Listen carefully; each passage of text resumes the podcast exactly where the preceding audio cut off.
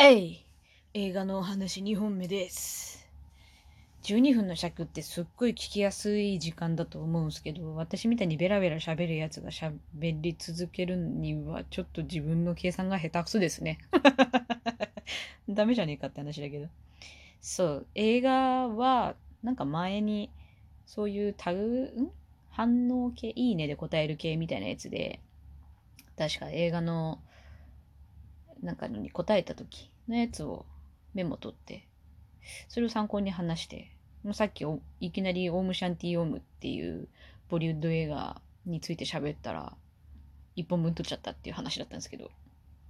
それ以外に私が当時いちねんまえぐらいに面白かったな、いちねんにねんぐらい前に面白かったなっていうので記録してたやつが、えー、っとアーティストミッドナイトインパリ、雨に歌えば、バグダッドカフェ、ファイアバイルブタン、マジックマイク、パレードへようこそ、人生ブラボー、コードネームアンクル、セイントお兄さん、ヘアスプレー、リトルダンサー、偉人たちの住む館、熊のアーネストおじさんとセレスティーヌ、あとモアナ、モンスターホテル、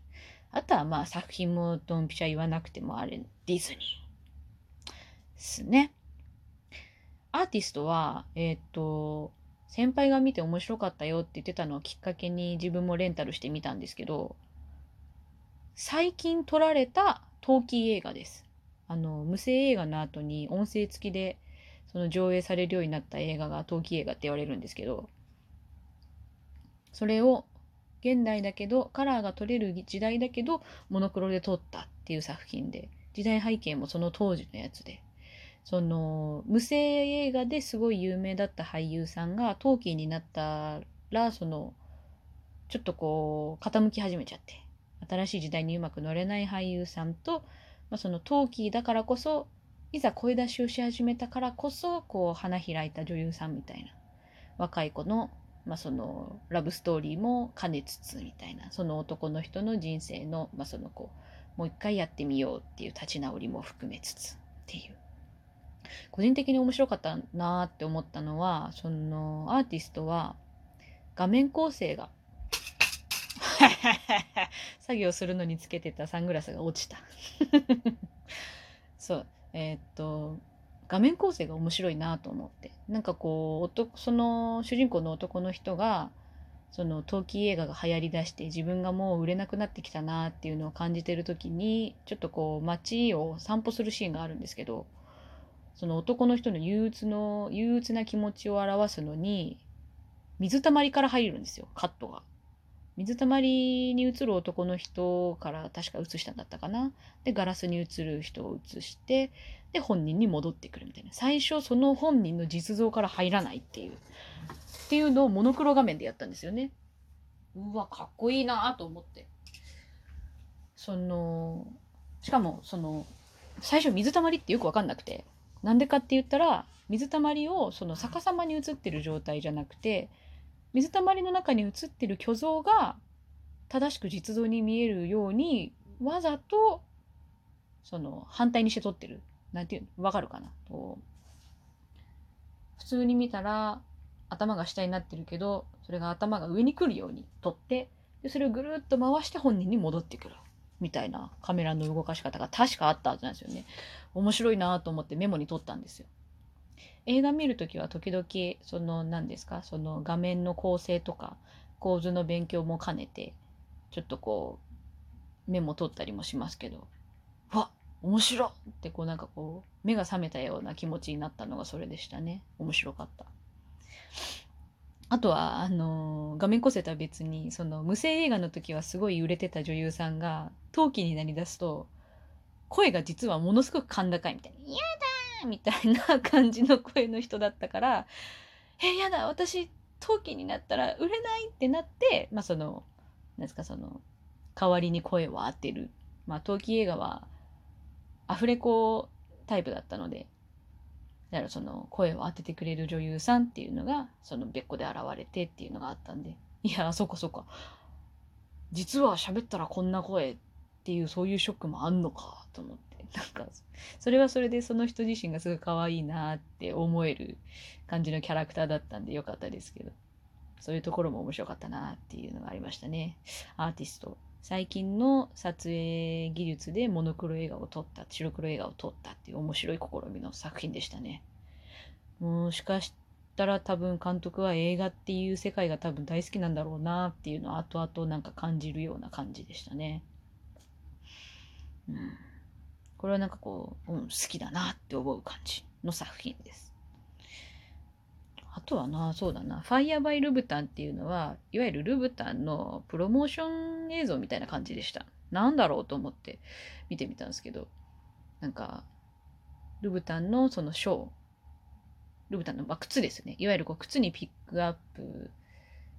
スポットライト当てた、そのショーを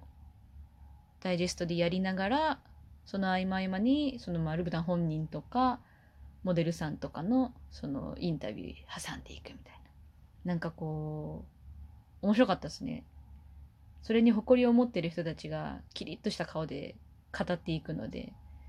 字幕で見たんですけど、まあぶっちゃけほとんど、うわ綺麗な足とか綺麗な靴とかいいスーツ着てんなとか綺麗なお尻だなとか、そういうのばっか見てたんで、何喋ってたとかは全然覚えてないんですけど、資料として見ました。完全に面白かったです。ルブタンの靴な。いつか一個欲しいよなっていうのは思うな。靴の裏が赤いやつね。あんなハイヒール日常には履かんけどな。ハイヒール履くときは履く場所でだけ履いて、行き帰りはスニーカーっていうのに決めてるんで、自分は。ハイヒールは別に街汚れてないし。外で履かなくてもいいかなって感じ。絶対私おるしね。あとは、あ、マジックマイクも同様に資料として見たな。あの、いわゆる男性ストリッパーたちの話でしたね。詳しい内容が結構みんな男女関係がごちゃごちゃだったなっていうことぐらいで、まあ作品としてもあのほとんどそのこうショーにスポット当ててたので、完全にうおー筋肉、うおー資料みたいなノリで見ました。確かにとかさんとかまで続編があったはず。